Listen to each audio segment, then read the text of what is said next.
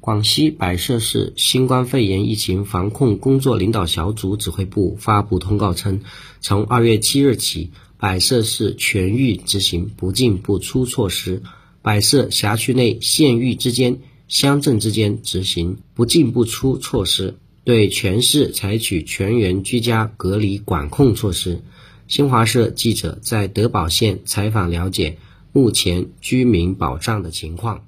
我是新华社记者徐海涛，我现在是在广西百色市德保县县城的一条街道上。目前街道上行人寥寥。广西百色市新冠肺炎疫情防控工作领导小组指挥部发布通告称，从二月七日起，百色市全域执行不进不出措施，百色辖区内县域之间、乡镇之间执行不进不出措施，对全市采取全员居家隔离管控措施。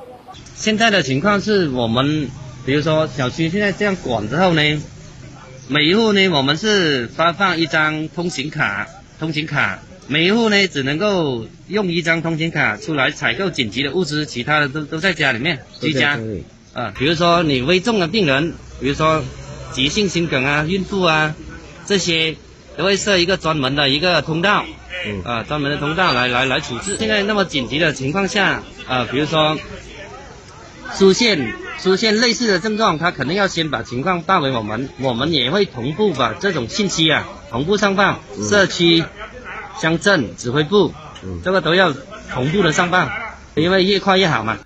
当前德保县部分区域调整为中高风险地区。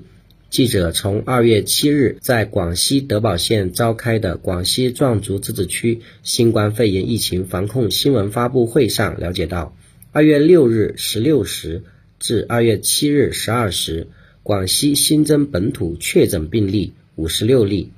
二月五日至二月七日十二时，广西本轮疫情共报告本土确诊病例九十九例，均发生在百色市。